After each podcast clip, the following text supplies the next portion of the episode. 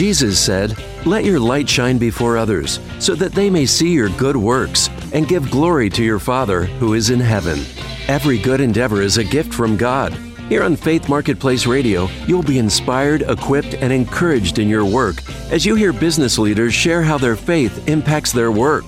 Joining us every Saturday at noon on A M eleven sixty Hope for Your Life. For Faith Marketplace Radio, here's Marketplace veteran and your host, Bob Lambert. Hey, good afternoon from Chicago and all beaming across the world here.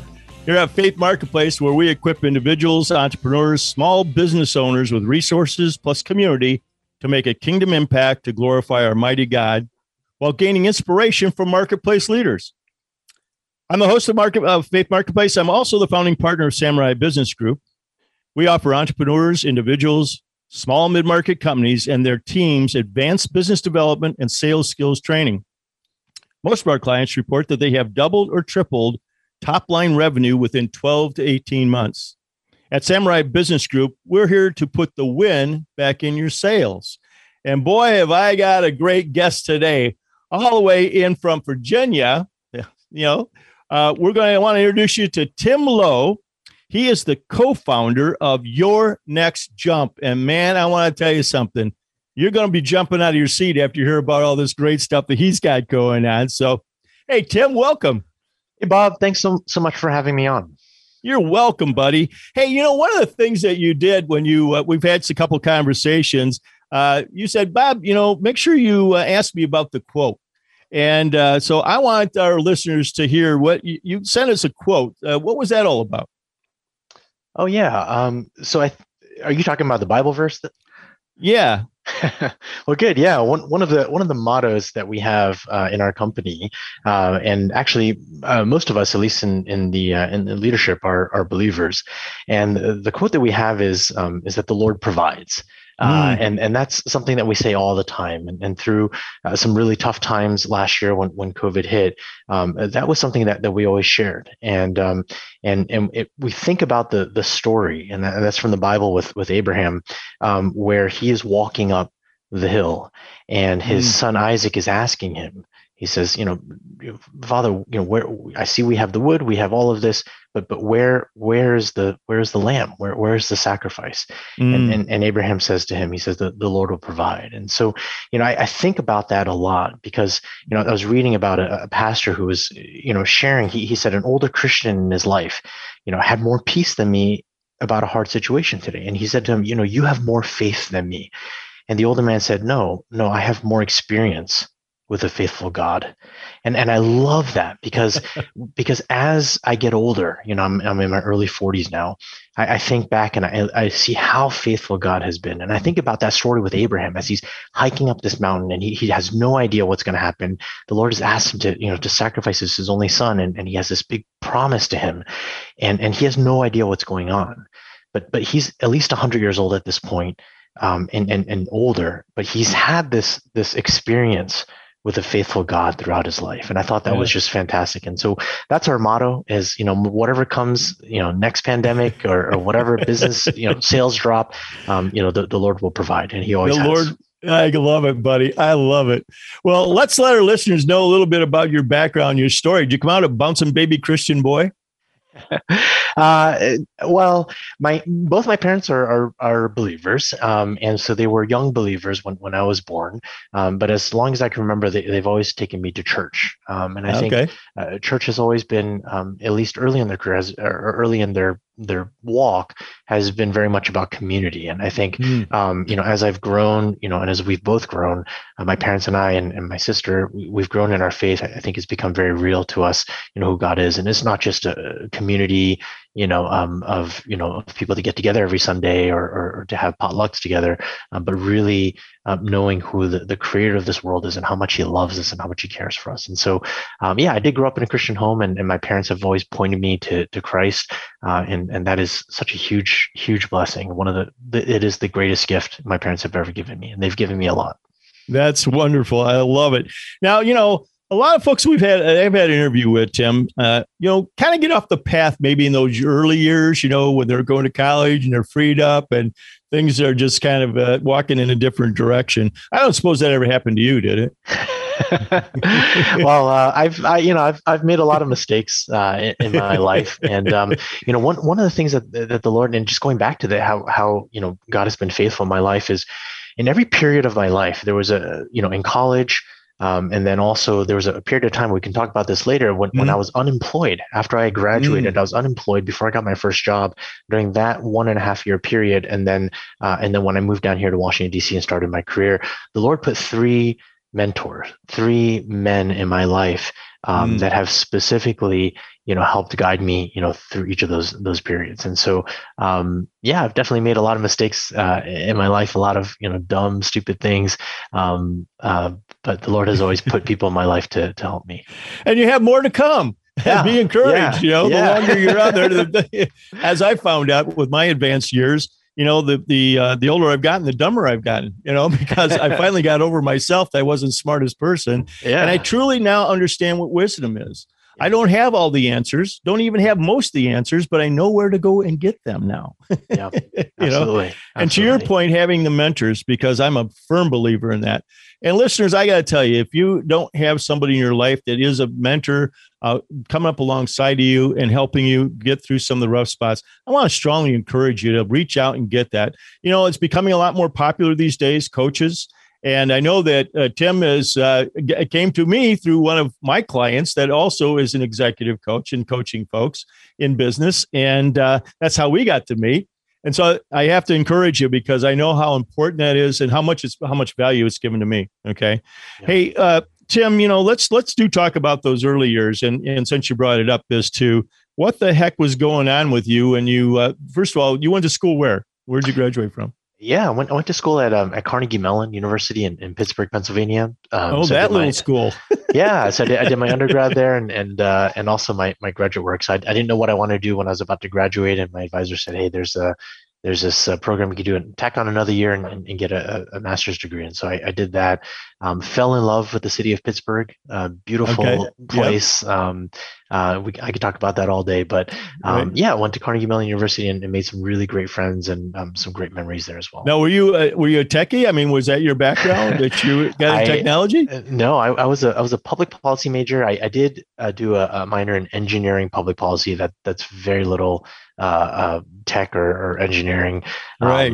But yeah, there there's uh, at Carnegie Mellon, you're you're either most people are either technical, yeah, right, or you, or, or you are actually, or or you're or you're in the arts. So um, okay, so it's one of the one of the one of the best drama schools. So a lot of folks on Broadway uh, come from Carnegie Mellon. So when I was nope. there, you know, you wow. have you have guys walking around in black trench coats on their on their laptops, or you have people walking around singing to themselves. So that was the uh...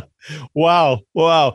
Well, did you ever get into public policy or do any work in that area since that's what your major was? yeah. So my my first full time job out of school, you know, besides that, that year and a half of, of unemployment or underemployment, right. I, uh, I I worked for the D O D. So it was right after nine eleven. I, I oh, wanted, wow. yeah, I wanted to do something, you know, for, for the country. And I I, I worked for uh, the Department of Defense at a place called the National Defense University uh, down in Fort McNair in Washington, D C. Yeah. Um, and so they have a lot of research uh, sort of think tanks there. And so I was one of the You're either very junior or very senior there. So you're either the you know, former undersecretary of whatever, or you're just yeah, out right. of grad school. And so um, really great place to start a career. Uh, was able to get my name on a, a lot of things that, that were published. Um, so really great experience there. So, wow. Wow. And uh, so, you know, that let's, let's talk just briefly about that year and a half, because that's going to lead us into the next segment after the break as to uh, what that was really about. So what happened that year and a half? What, what, what was the deal? Yeah. So, um, you know, as you know, uh, for college folks, you know, when, when you graduate, and this is a really good piece of advice for, for folks that are, are graduating, there's a hiring cycle, right? Yeah. And if you miss that hiring cycle, you, you kind of wait a long time. And so, um, I, when I graduated, I thought, hey, you know, I'm, I'm going to, Uh, you know, I'll find a job. I'll look for a job afterwards. I actually went with Campus Crusade to on, on a on a missions trip that summer after I graduated. Oh, wow. And I said, yeah. I'll look for a job when I come back. And so when I came back, you know, all my friends had been hired already. They, they started work. They were starting work at the end of that summer, um, but I couldn't find anything. And wow. uh, and I remember that time. That period of time was really anxiety ridden because, oh, yeah. you know, yeah, I was working at a place called Circuit City. I don't know if you remember. You know, yeah, I remember Circuit, Circuit City. City yeah. And so I had the same job at Circuit City in nineteen ninety-seven when I was a junior in high school as a seventeen year old. Back then, nobody knew about computers. Right? right. And so, you know, I was kind of fidgeting with computers. So I knew a little bit about it. They hired me, you know, they, they brought me on. And, uh, you know, at that time, nobody knew about computers. So everything was on a commission basis. I was making twenty-five to twenty-eight dollars an hour as a seventeen-year-old wow. kid in nineteen ninety-seven. wow. Right. So fast forward, I graduated from college. I have a master's degree. I, I have no job lined up. I go back to working for Circuit City. At this point, everybody knows about computers, and but except they're paying eight dollars and seventy-five cents an hour now. Right. Oh, and so every, you know, every Sunday I'm going to church, and my, my, my friend's parents are asking me, you know, hey, Tim, how's the job search going and all this stuff? And and that's a really hard question to answer when when when you're job searching, because how do you answer that? Right. Yeah, right. And, and, until until you have a job, you can't say, you know, what, how your job search is going. And so I always remember that time in my life and just feeling that anxiety, not knowing what is next. And that's why we started our company, so that we could come alongside folks during that period, whether they, you know, have family to support, whatever it is, that we could really come alongside them and help give them that confidence and give them the the, the tools to do that. So. Oh, man. Hey, folks, you got to come back, because in this next segment, we're going to find out what Tim was really talking about as to that company that he founded and what uh, how they're manifesting exactly what he was saying about his own personal experience. Hey, listen, you want to get out there to faith marketplace dot com. We got all kinds of goodies out there. And I want to encourage you to uh, text me at three one two, two one zero, zero six zero three. I got a big bag of goodies here, and I'm just jonesing to give them away. So text me with the keyword goodies. That way I'll reach in the bag and I'll, I'll send you something. Okay. I'll text you back, get with the information so I can get uh, something in your hands. Now, listen, we want you to also t- plug into a lot of the programs here on A M eleven sixty. Fabulous programming we have here. So not just this one here on Saturday, but we want you to do that. And also, for those of you that can't listen to us on the on the radio, it's get out there and check out the podcast. So go to the website, all the podcasts, you hit a button, and that will download and get you into all the podcasts that we have. And we've had some fabulous guests. So we're going to be right back with my special guest, Tim Lowe, co-founder of Your Next Jump. This is Chicagoland's place to inspire, equip, and encourage Christian business leaders. Faith Marketplace Radio. Hey, we're back here with my guest, Tim Lowe, the co-founder of Your Next Jump. Uh, we're going to get into that a little bit. So you got to pay attention, because first of all, Tim's got a very extensive career. You heard on the uh, the first segment there where he talked about, uh, you know, he had a year and a half where he was trying to find a job. He finally landed a job with the D O D. Uh, and uh, had quite a career there for four years. So, Tim, what happened? Tell us about that career, and then what happened subsequently after that. Yeah, yeah, absolutely. Just a, a, a side uh, kind of funny story. Um, when we were growing up, my my, my parents are, are immigrants um, from from China, and uh, and you know. Typical immigrant story, um, you know, really worked hard and um, and really provided so much for my sister and me. But I remember as a kid, one of the things that my mom told me, and I don't know why she said this, she said, "You guys, when you grow up, you can be whatever you want to be." She said that to my sister and me. Mm-hmm. And she said, um, except don't be a government worker and don't be a, and don't be a teacher. I don't know why she said that. But anyways, I ended up being a government worker as my first job out of college, and my sister became a high school teacher. Oh, so uh, neither of us are doing those things right now, but um, but I, I don't know why my mom said that. But anyways, yeah. So my my career path, um, you know, I graduated um, in, in two thousand two, and I stayed another year for grad school. So I left in two thousand three. Um, was looking for a job basically for about a year and a half, and so in two thousand four, I got my first uh, job offer with the Department of Defense, and I worked at a place called the National Defense University uh, as a researcher. And so there, you're either very senior or you're very junior like me, uh, right. but a really wonderful opportunity. And I was there for about four. Four, uh, four years. Um, uh, really enjoyed the time. Uh, met some really fantastic people. One of my bosses ended up, ended up being the acting, you know, D N I. He was the director of national intelligence. Um, wow. So just some really, you know, big names there. And so uh, I had a really nice time there. And then I, I moved into federal consulting. So I worked for Booz Allen for about four years, and then I worked for a company called Grant Thornton, uh, which is a, a accounting firm, but they have a, a large federal consulting practice for another four years, and then worked for some smaller companies there. But along the way, I, I started a few different companies. Um, and uh, yeah, I've I've been somewhat of a, a serial entrepreneur. Okay, that's that's great. Now, uh, I, you know, I have to ask you, because I'm, I'm sure there's listeners that have never been exposed to the federal government and happen to work in that environment. Uh, what would you give? What, what story do you have, or what would you share with people? What it was like to work for the federal government, and particularly as a consultant? Yeah, yeah. So there's a, it's a little bit different working as an actual federal employee, which was my first position. And then right. uh, working as a consultant, uh, you know, obviously for those folks that are in the Washington, D C area, you you know, you know, they're they're called the Beltway Bandits, right? And yep. so these are the Booz Allens, the Deloittes, the Accentures, the right. Northrop Grumman's, and all the lead system integrators. Um, yeah, I mean, you're you're on client side. It's it's a little bit different than the management consulting with, you know, like a Bain or a, or a McKinsey that does a lot right. of commercial consulting, where the projects are short. You know, they're they're right. maybe six weeks long. Um, you know, you you could be a, a consultant on a project for your whole career uh, for, yeah. for, for some places with, with the federal government. But um, a few things you, you learn, uh, there's a lot of bureaucracy.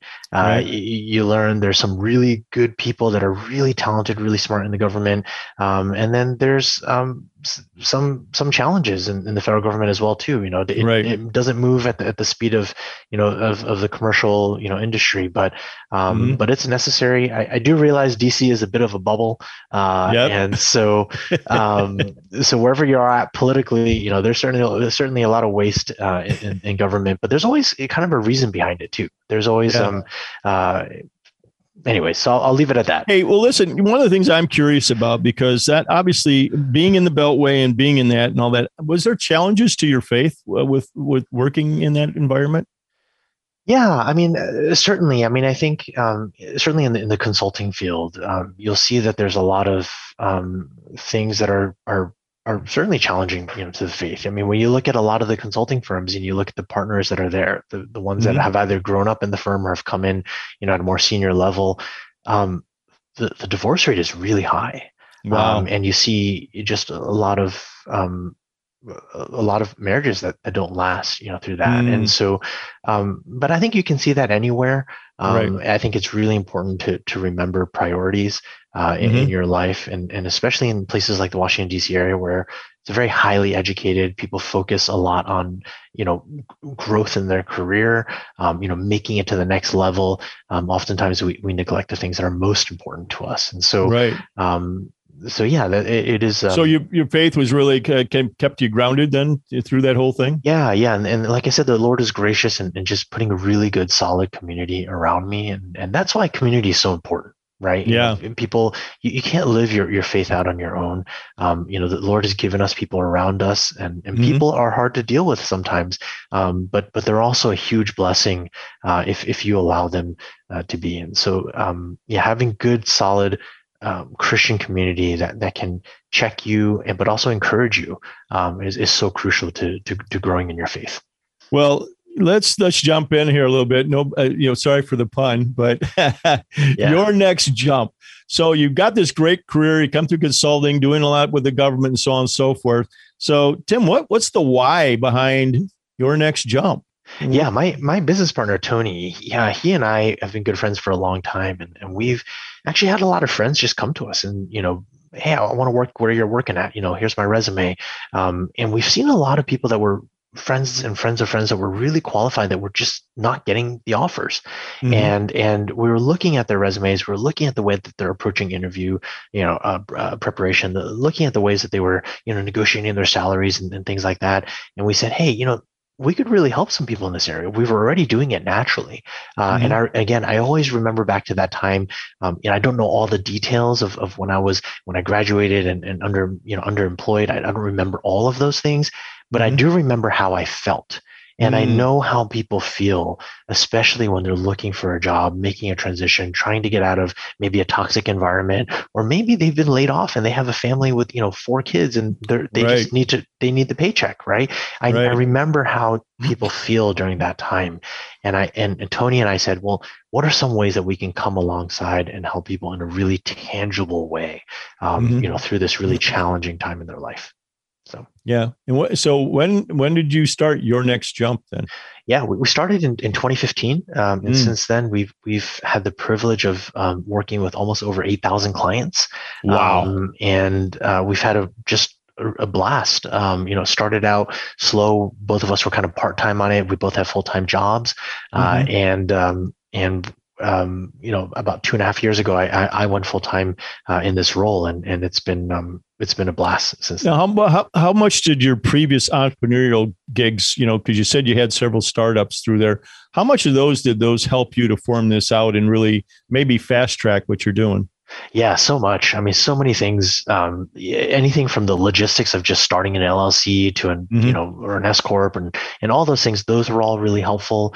Um, but also just um, learning, just knowing that things take time, right? And and you can't just, you know, and, and we hear all these stories of, you know, these startups that just blow up and, you know, the I P O and all these different things. You know, most businesses aren't like that. You know, yep. most businesses take a lot of time to build, and there's just some things that you're not going to know until you're in that situation. And mm-hmm. I think having that expectation and taking every day, day by day, um, and knowing, hey, these are the things I need to get done. And I don't know what's going to happen next, right? I don't know when I'm going to get that next big contract, but here's the things that I need to do to be faithful to that process. And so, so yeah. I can see why you got that, why that, why Genesis twenty-two fourteen became a theme song for you, because having gone through those things, and I, I like you, I've had four startups. This one, the company I have, Samurai Business Group, has been the longest. It's twenty over twenty years now. Yeah. But uh, yeah, and, and each one of those iterative steps, you know, yep. try, yeah. trying to make sure that we, uh, I don't make the same mistakes again, you know, that I'd made the first time, and then yeah. also the celebrating stuff too. I think yeah. sometimes we're so head down and working and, and working a lot. And any of you out there, you know what I'm talking about, that's an entrepreneur or you have your own company or you're working. I mean, boy, it's just like twenty-four seven a lot yep. of the times. And you don't really, oftentimes I found myself not taking breaks. I found myself not celebrating some of the wins and the good stuff, yeah. agonizing over the mistakes and, and what's next and all that. And, and, uh, and that was before I knew the Lord, you know, I mean, I founded three of those companies before I knew the Lord, Tony or uh, Tim. So, uh, you know, that was another kind of a scenario for me that woke me up when, when I, when that happened for me, uh, it taught me a lot, you know, that I could not lean on my own understanding. I couldn't be driving the business, you know, the way that I would try to do with the other ones, that I had to let go and let God. So yeah. Absolutely. That was uh, that was a, a great lesson for me. And it sounds like you've learned similar lessons. Well, just before we take the break here, let's tease them. So Your Next Jump, what does it really do? Yeah. So Your Next Jump, we call ourselves career coaches, but what we really are is we're, we're a professional branding company. So essentially, we help people with their resumes, LinkedIn, job search strategy coaching, interview preparation. Um, basically, you know, we do that really beginning part of your job search, right? The marketplace mm. is always going to give you the most feedback. The marketplace right. will tell you very quickly whether they want you or they don't. When you apply, mm. they'll get you that letter and they'll say, hey, thanks, but no thanks, or they'll call you for an interview. And so you better make sure when you are testing that market, you are putting the your best foot forward. And that's what we help our clients do, is to help market themselves, but also give them a really solid plan of action, because that's the time when people don't know what's going on, when they're not getting the callbacks, right? And so what are the things that you can be doing in a disciplined, focused, strategic way of conducting your job search? What is the best way to do that? And so we really want to help our clients um, understand that and put together a process, but then also put together a presentation that they can feel very confident about. Wow. Wow. Well, we're going to get into a little bit more of that meat on the bone here in this next segment as to what those steps are. How do you get a hold of Tony? But also, he's got a giveaway today. So we want to get you to get out there and uh, text us at three one two, two one zero, zero six zero three. And Tony, what are we giving away to these folks? Anybody that, that texts us? Yeah, yeah, absolutely. So we are, um, we run a webinar um, periodically. And so this webinar we've done for four Fortune five hundred companies and over three thousand individuals. ninety-eight percent of the people stay until the very end. We think you'll find it really helpful. We talk about resume writing, job search strategy, interview preparation, salary negotiation. So if you are looking for a job, we have three webinars coming up. They're all the same. Join us on one of them. I think you'll find it really, really helpful. Okay. So get up there and text me at that number, three one two, two one zero, zero six zero three, with the uh, keyword get hired. And we're going to send you the U R L for that to be able to get take advantage of this fabulous webinar that Tony's give or Timmy's giving away today. I'm sorry, Tim. Keep calling you Tony. You're your your your partner. We'll be right back.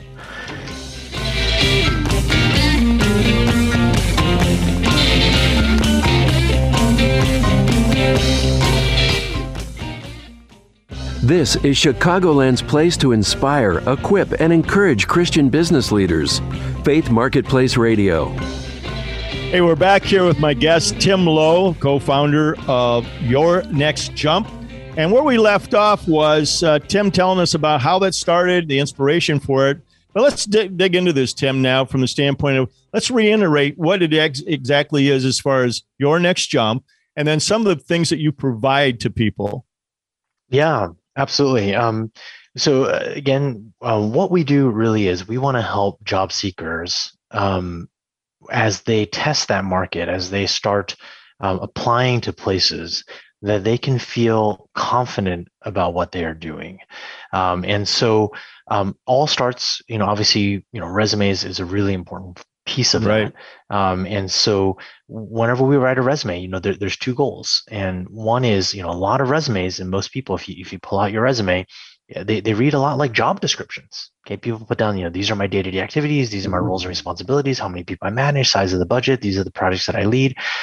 But if someone else had the same job title as you, okay, in any of those roles that you had on your resume, and let's say you're hitting it out of the park, you're doing a fantastic job, but this other person is just not very good at what they do, but they have the same title as you, could they write those same things on their resume, right? And that's a, a big challenge that we see that folks have on their on, on, on their resume. The second yeah. goal that we have is, you know, when someone picks up their resume, let's just make it easy for them to know that it's that that, that their resume belongs, okay? And so what I mean by that is, you know, when, when you pick up your resume, I need to know in the matter of a few seconds, what is this person trying to do and what do they bring to the table as it pertains to that specific position that they're targeting. And the easier you make it for whoever is reading your resume to understand the answer to those two questions, the more effective your resume is going to be. Right? So does that get down so, to, Tim, is actually really a value statement? Uh, you know, instead of just taking and, and lighting up the, checking the boxes, I did this, I did that, and so on and so forth. Is that more about bringing how you brought value to the job or the value of what, what you do? Yeah, yeah. So, I mean, it's not just, you know, a job description anybody can write, right? If, right. You, if you got the job and, and you're terrible at it, you can still write that these are sure. my responsibilities and these are my duties, right? I don't want to know that you're an I T manager. I want to know that you're a damn good I T manager, yeah, right? right? And so and so those are the things that you want to be able to show. And they're not always going to be metrics, right? Not everyone can say, I raised revenue or I, I found cost avoidance or, you know, I was, you know, but there are other things that are proven accomplishments. It could be you were selected to work on these certain things in your performance evaluations. You got to exceed expectations, right? All of those things speak to not just what you do, but how well you do it. And that's what right. employers are looking for. And that's what's going to differentiate you. Because right now, every job you apply to, three, four, five hundred people applying. And if you I'm looking it. at three hundred resumes right now, do you think I'm going to spend one minute on each resume? I mean, right. three hundred minutes divided by sixty, that's five hours. No, the reality is on that initial look, I'm going to spend about five to eight seconds. And you better answer those questions to me very quickly or I'm going to move on. And also, they have a lot of automation, right? A lot of A I that they're running these resumes through first, yeah, right? Yeah, yeah, yeah. They're called A T S systems, applicant tracking systems. Right. They're actually not that hard to, to overcome. Um, there's really the, the A T S of the eye. That's really important. So mm-hmm. making it easy for the human eye to also see what they're looking for is really important. And so right. those keywords, they're going to be in the job posting. So make sure right. that they're in there. But again, make sure that they're not digging through your resume to find it. Yeah, absolutely. Now you mentioned also help with LinkedIn, and I, you know, I'm a big fan of that. I've been, I was in the first hundred thousand in that. That's what I coach and teach a lot of my clients uh, when they're looking at prospecting or getting in. How do you really leverage your relationships in LinkedIn? So how important is that now in the in the job search? Yeah, LinkedIn is is is really crucial, and so we we break the job search down to two fronts. We call it the air war and the ground war. Okay, and the air mm. war is you going on LinkedIn, Career Builder, ZipRecruiter, Indeed, or whatever it is, finding a job, you know, submitting a resume.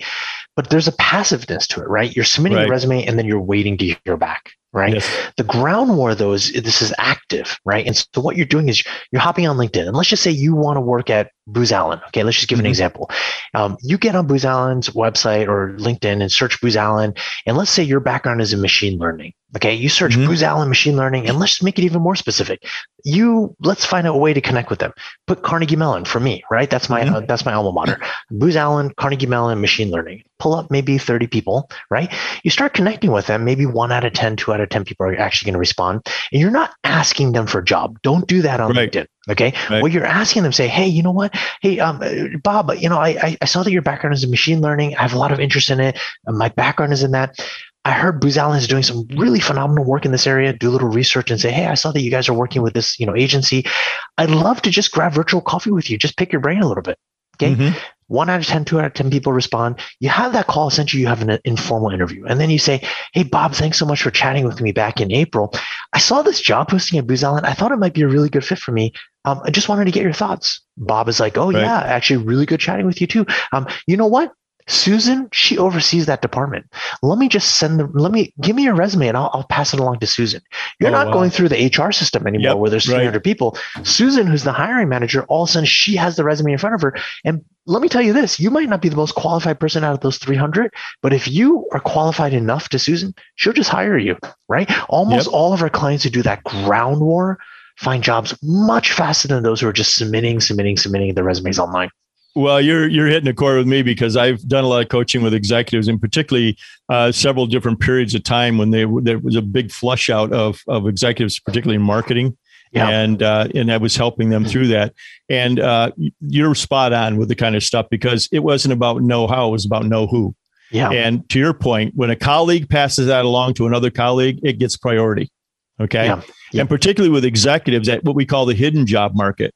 You know, those they're not hiring off of, you know, Indeed or those kind of things. They're hiring going to their, you know, going to their inner circle, whether internally, yeah. and then they're going to their advisors outside of that. And then then maybe go out to the marketplace if they don't get that filled. So, yeah, you're right. That's that's absolutely the, the way it is. Well, um, it's obvious with some of the things that you talked about. Um, the ideal client, is there an ideal client for you? For, for anybody. Us, yeah. um, really anybody. I mean, of, uh, you know, of the over eight thousand clients that we've worked with, um, they come from all different backgrounds. Um, you know, we've worked with a, probably our most senior client was a, is a, um, a three-star uh, who's retiring. Um, he was the director of Army staff, um, you know, oversaw, I don't know, twenty thousand people. Um, mm-hmm. And uh, so I would say probably about eighty-five percent of our clients are, are what you call mid-career, and just okay. loosely defined early thirties to mid-fifties. About okay. ten percent of our clients are, are director level and above. There's just going to be less of, of them.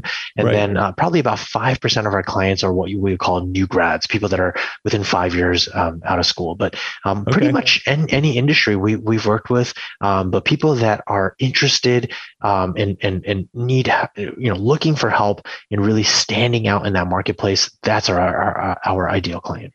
Yeah. And I can tell you just have a lot of joy around this and helping people. Yeah. I, you, you should see his face, folks. He just lights up when he's talking about this, how he could help. I'm sure you got a couple of stories there about people that came in and how you helped them and what the result was. Yeah. Yeah, absolutely.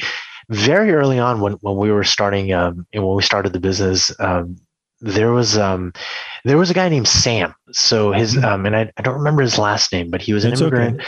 He was an immigrant from um, um, I think Nigeria, mm-hmm. and he came here probably when he was maybe twelve or thirteen years old, and um, and he never. Um, he never got a college degree, and he ended up working, and, and again, nothing wrong with that, um, but he ended up working uh, um, as a mechanic um, for the city of Fairfax, um, mm-hmm. helping them maintain all of their trucks. And so he's learned really great skills, you know, in fixing engines and, you know, snow plows and dump trucks and, and garbage trucks. He was just really, really skilled, but his passion was always to get into I T. Mm-hmm. And so, um, so at night he would take these classes and certifications, and, and he got his, you know, a degree online. He worked towards all these different certifications, and, and he had trouble uh, communicating that. You know, this is mm. my background. I've been a mechanic. How do I communicate these things? And so we worked with him in developing his resume, highlighting the things that they're looking for, right? On your resume, you can't just talk right. about what you want to say. You want to talk about what they want to hear. Yep. So we worked with him. Bottom line is um, he ended up getting a, a job, and, and because he was a, a, a U S citizen, um, he got his citizenship. Um, he he got hired in a federal agency. Um, he got his T S clearance, and right now he's wow. making well, you know, into the upper six figures. And so, wow. and, and you know, the money and all that stuff is, is good, but you know, the, the cool thing about it is this, right? You know, he he he immigrated from this country for those opportunities, you know, and he sees the opportunities that were in front of him, and and he. Um, The story is not just his life, but now his wife, his kids, you know, they're, they're born in the U S. They have these amazing opportunities now that he just never had. Right. And yep. so, um, and, and through just this hard work, and we played a, such a small piece in that, and just helping him market himself. He did all the hard work there, but it was so amazing just to be part of that experience. That's and part great. Of that, what that a great story. story. Now, before I let you off here of this one, cause we're, we're I don't want to run out of time. You're yeah. talking about your next story. So give the folks real briefly, what's that about? Yeah, yeah. Just really quick background. Um, one of the one of the the, the companies that I started before uh, was a manufacturing company that was um, actually working with um, Federal Prison Industries, which is under the mm-hmm. Department of Justice. So every federal prison in this in, in the United States, there's a factory that's built on site. It was an Eleanor Roosevelt uh, era program, um, and to really give job training to inmates. Um, in the late two thousands, you know, they they wanted to um, start doing a lot of reshoring, so they're trying to bring manufacturing overseas back into the United States. And so I started a company to help find companies, you know, in China, Vietnam, uh, that mm-hmm. were interested in moving their manufacturing operations here. And so I spent a lot of time in actually in federal prison. So just oh, meeting wow. a lot of meeting a lot of folks, and um, um, and so um, very near and dear to my heart is um, the challenges that um, the the ex-incarcerated, the people that are exiting prison, who've done their time, who've served their time, helping them reintegrate back into society. And for most right. of them, if they don't find a job, um, yep. you know, within within a few months, th- there's like a, I don't know what the, the rates are, but the recidivism rate is huge. And so that time period is really important to help them set yep. up for success. So we started. You're absolutely uh, right. Uh, yep. Yep, as you know, I'm involved in what I shared with you. We have a commonality there, but the recidivism rate is seventy-three percent within three years. Yeah. If they aren't finding, and, and the two biggest things is finding a job and getting housing. Those yep. are the two biggest issues for them. And of so, course, the, you know, being involved with Legacy Reentry Foundation here in Chicago, that's exactly what we're doing. Awesome. I can't believe we're on time in this segment. So folks, get out there. Text us at three one two, two one zero, zero six zero three with the keywords get hired. And you're going to get a code to be able to come into Tim Uh, Tim's webinar that's just chock full of wonderful stuff. Uh, he's done these things. He's gotten wonderful results, and you're going to want to be able to get onto that webinar. Anybody that's out there, and tell your friends too, okay? So we're going to be right back with my guest, Tim Lowe. We're going to take on a mystery subject.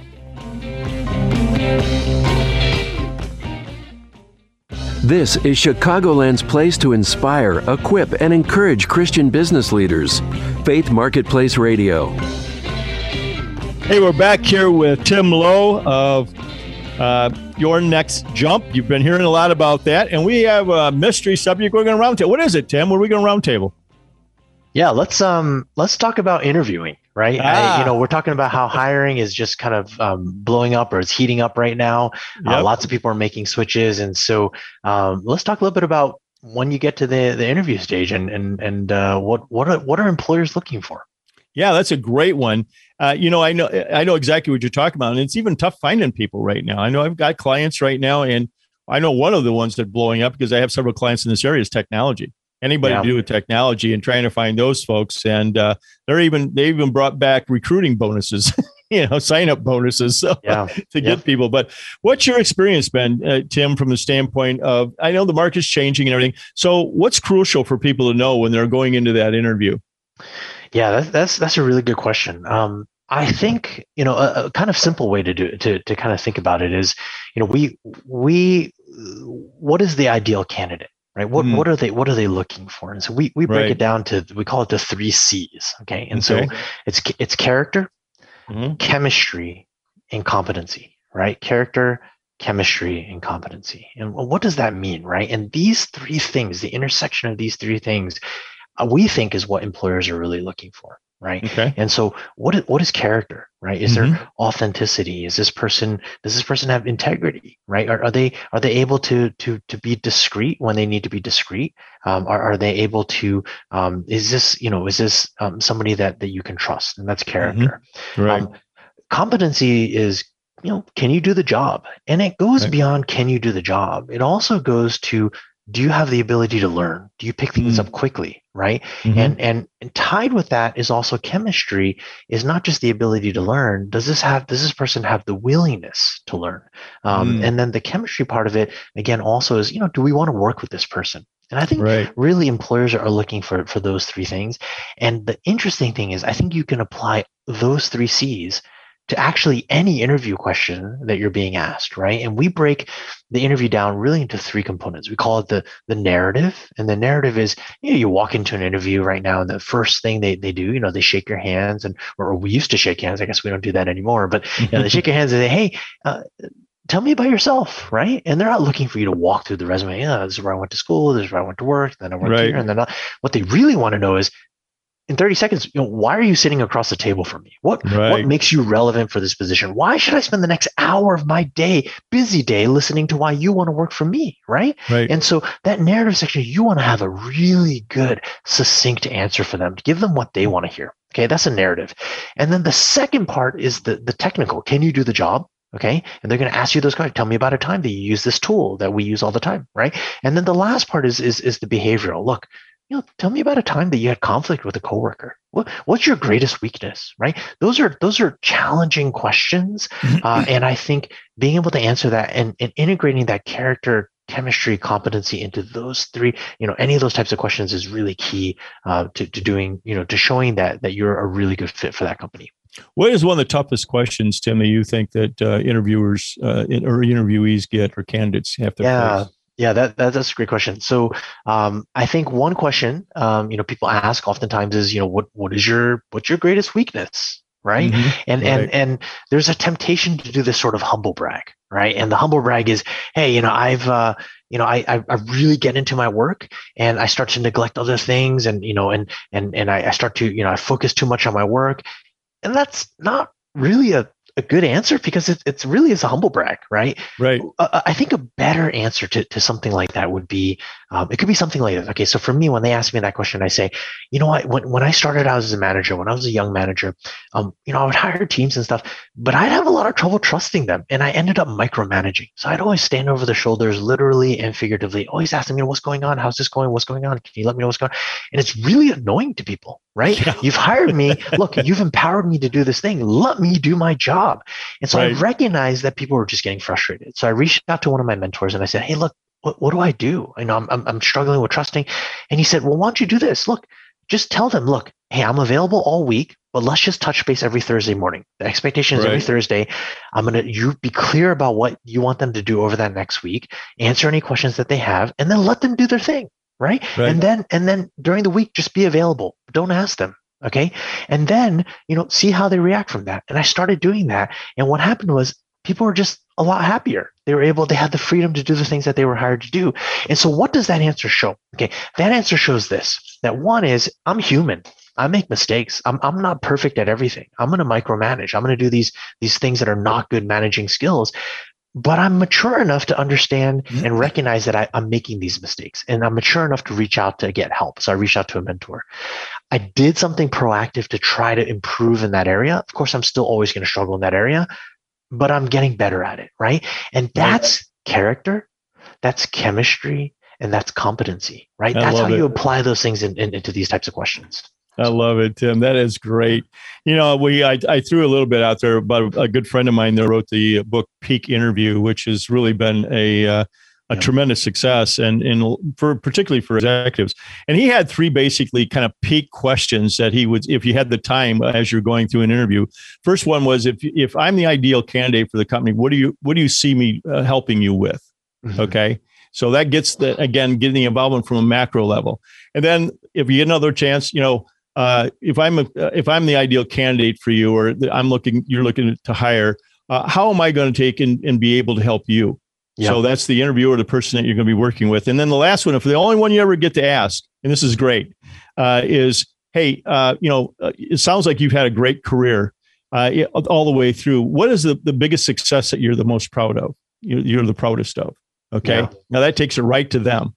And yeah. I have to tell you, Tim, what the anecdotally, what's come back is, the interview never ends on time.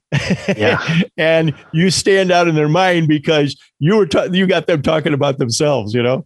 Yep. And uh, and again, this is at the executive level, because as as Bill has experienced, and so have I, you got five resumes sitting there. Everybody, they're impeccable. Everybody's got great degrees. They've got great experiences. How are you, how are you going to stand out amongst any of the five or the yep. four, right? Yep. What's going to make you distinct versus yep. anybody else that's there? And to your point, it's nailing these specific things that there are going to resonate with them. Yep. But I think you'd probably agree if, uh, you know, you, you also have the opportunity to interview them. Yep. Uh, as I, and this might sound a little bit cavalier, but any job that I interviewed for, it wasn't a matter if they were going to hire me. It was a matter if I was going to go to work for them. Yeah. You know, because I think it's a fifty-fifty proposition. As much as you're, you're, they're looking for a fit with you, you have to look to see if they're going to be a fit also for you. Yep. And uh, I think those are the kind of things that I've experienced, because a lot of people fall into this trap of just taking a job. You know, they get an offer and they take a job without really thinking through that as to, is this really a fit? Do these line up with my values? Do they line up with, you know, certain things that I'm looking for in a job? And let's face it, values are big. Those are huge. Not only are they looking for, like you said, character and, and your character, but what about the character of the people you're going to be going to work with? Yeah. Um, you know, I've, I've had some pretty tough experiences where, uh, you know, I got in with a couple people that really had less than admirable integrity and other things, you know, so, yeah. uh, and that can rub off. But anyway, that's my two cents. So yeah. What else, Tim? What, what to wrap this up here? We got about a minute. So yeah, yeah. Um, one more piece of advice, actually, and it relates to all of this, right? Where you're talking about character and chemistry and competency, is um, just say thanks. You know, yeah. after after you're done with an interview, you know, and don't just thank the person that interviewed you. Thank everyone throughout the process. The person, yeah. you know, the, the executive assistant who maybe set up the call, you know, or set up the interview, who sent you the, the logistics. Um, and all of that, again, it shows, it shows, I mean, besides just being a really good thing to do, is it really shows a lot about your character, right? Yeah. And um, and I, I think, you know, people forget to do that. Um, a that's lot of people great. forget to do that, but hiring managers, you know, they, they love to see that. I love it. Well, listen, folks, I can't believe we're out of time. This has been a fabulous time. I can't thank you enough for being my guest today. And j- folks, just give, come back every Saturday, noon to one o'clock here on A M eleven sixty, Hope for Your Life, where we're helping to offer entrepreneurs and individuals and mid-market companies and their teams advanced business development and sales skills. So check us out next Saturday here on A M eleven sixty, Faith Marketplace. Thanks for joining us for Faith Marketplace Radio, here to inspire, equip, and encourage Chicagoland's Christian business community. Faith Marketplace is on every Saturday at noon, right here on A M eleven sixty, Hope for Your Life. Listen to past shows anytime online at faith marketplace dot com.